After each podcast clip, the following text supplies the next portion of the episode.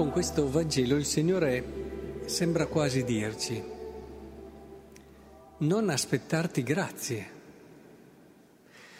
Nel mondo e nella cultura spesso si pensa che sia importante, se fai delle cose buone, ricevere grazie, tanto che c'è anche quel modo di dire che afferma: se non sei pronto a sopportare l'ingratitudine, non fare del bene.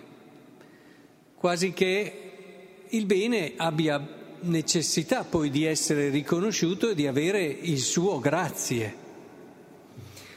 Ecco, il Signore sembra quasi dirci: guarda, il grazie che tu desideri può essere un segno di non aver vissuto bene fino in fondo la tua vita. E, e qui vorrei che ci entrassimo, perché è un passaggio non scontato e non semplice. Cioè,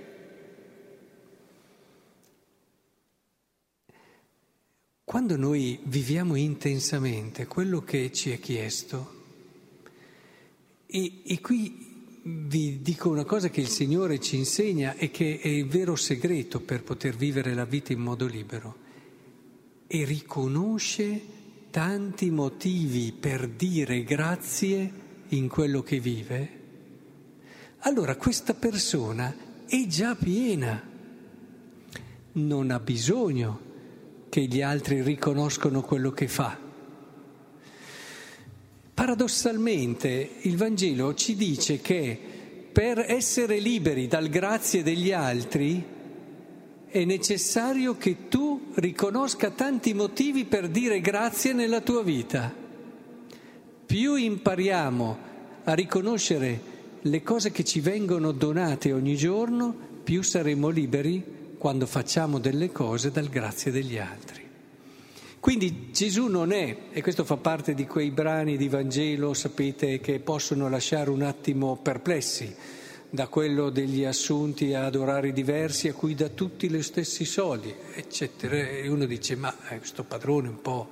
Oppure quello che ti dice: e non sappia una mano quello che ha fatto l'altra, oppure quell'altro brano che ti dice il figlio prodigo, padre misericordioso, il disappunto del secondo figlio che dice: accidenti, ma tu, io ho fatto tutto quello che ho fatto e non hai neanche ucciso un agnello.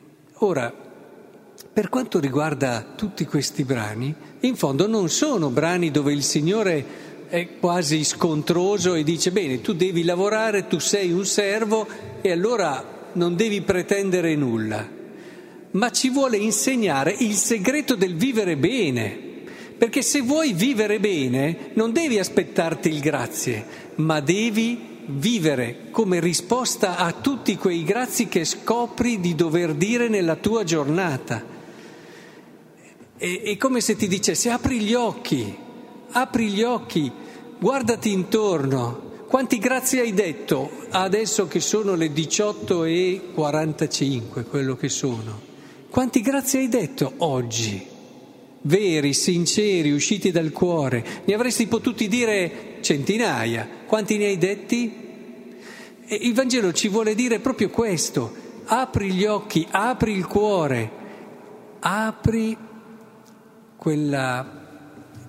a quell'esperienza di fede, apriti a quell'esperienza di fede che ti fa riconoscere tutto ciò che ricevi ogni giorno.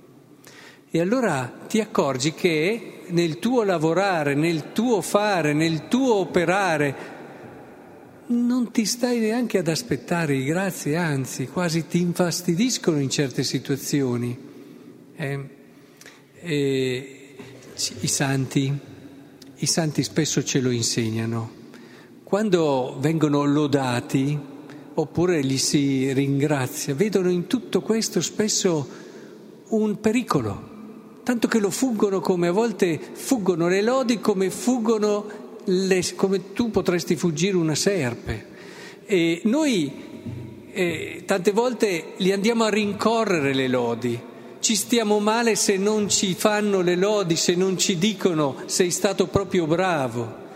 E invece i santi le fuggivano, ma non perché, voglio dire, avevano paura di chissà che cosa, semplicemente perché potevano distrarli da quella che era la vera cosa che riempiva il loro cuore. Le lodi degli uomini vanno, vengono, lo sappiamo bene, e tante volte sono anche immeritate, ma quello che tu scopri ogni giorno, che ti viene regalato, che ti viene donato, tutto quello che veramente riempie il tuo cuore, ti fa sentire speciale per qualcuno. Già dal momento in cui apri gli occhi percepisci il suo battito, il suo respiro che è lì e che non vede l'ora di accompagnarti in tutta la giornata, e ti accompagna e non sei mai solo, e in ogni situazione, in ogni momento tu senti che puoi sempre contare su di lui. Ecco che la tua vita si riempie di quella gratitudine, di quella riconoscenza che ti rende una persona libera, libera anche dalle lodi e dai ringraziamenti.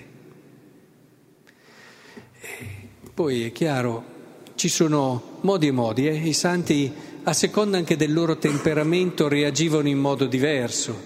C'era chi diceva fuggi, nega, non so, un San Giovanni della Croce aveva un temperamento che gli faceva, c'era una, no, nega, nega, oppure fuggi e scappa via, eccetera, oppure c'era un San Francesco di Sal che diceva lascia pur dire, ma non attaccarti, non aver bisogno di queste lodi, lasciale dire, se te le dicono le prendi, se ti offendono le prendi, giustamente e ingiustamente. Anche quando ti offendono ingiustamente, pensa subito che tante volte ti hanno lodato ingiustamente. Quindi sì, lui parlava della santa indifferenza, che non è l'indifferenza terribile che vediamo nel mondo d'oggi dove ognuno si fa i suoi, ma è l'indifferenza di chi è libero, di chi è libero e non ha neanche bisogno, eh, quando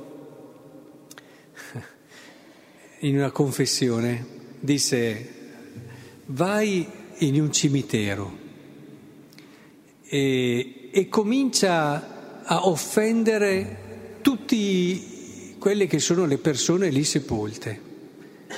Dopo un po' lodale tutte, fai delle grandi lode a loro. E questo ci è andato, è tornato. Bene, se è andato, sì, sono andato. E allora che cosa ti hanno risposto? Eh, lui dice, nulla. Bene, vai e fa lo stesso. Cioè, è importante che in questa santa libertà e indifferenza, tante volte io mi sento più vicino alla sensibilità di San Francesco di Sal. Dicono, lascia dire, ma libero. Non dicono, non startene mai, hai già ricevuto la tua ricompensa, stavolta lo diciamo in positivo. Cioè, nel tuo fare, nel tuo vivere, hai vissuto questo vivere come risposta d'amore ad un grazie e ad, un, e ad una predilezione che ti ha già riempito il cuore. Non hai bisogno che gli altri te lo riconoscano quello che fai. E allora ringraziamo Dio e appassioniamoci di questa vita di fede. La vita di fede è la cosa più bella che c'è. La vita di fede fa fiorire la nostra umanità e la fa diventare come Dio. L'umanità ha in germe la possibilità della, di Dio e della sua vita. Già dal battesimo l'abbiamo ricevuta. Ma è bellissima la vita di un uomo di fede che la vive con coerenza, che la vive fino in fondo. Non c'è niente di più bello. E facciamoglielo vedere a sto mondo che la vita di fede davvero è ciò che sta cercando e che purtroppo non ha ancora trovata. Facciamoglielo vedere nella nostra gioia.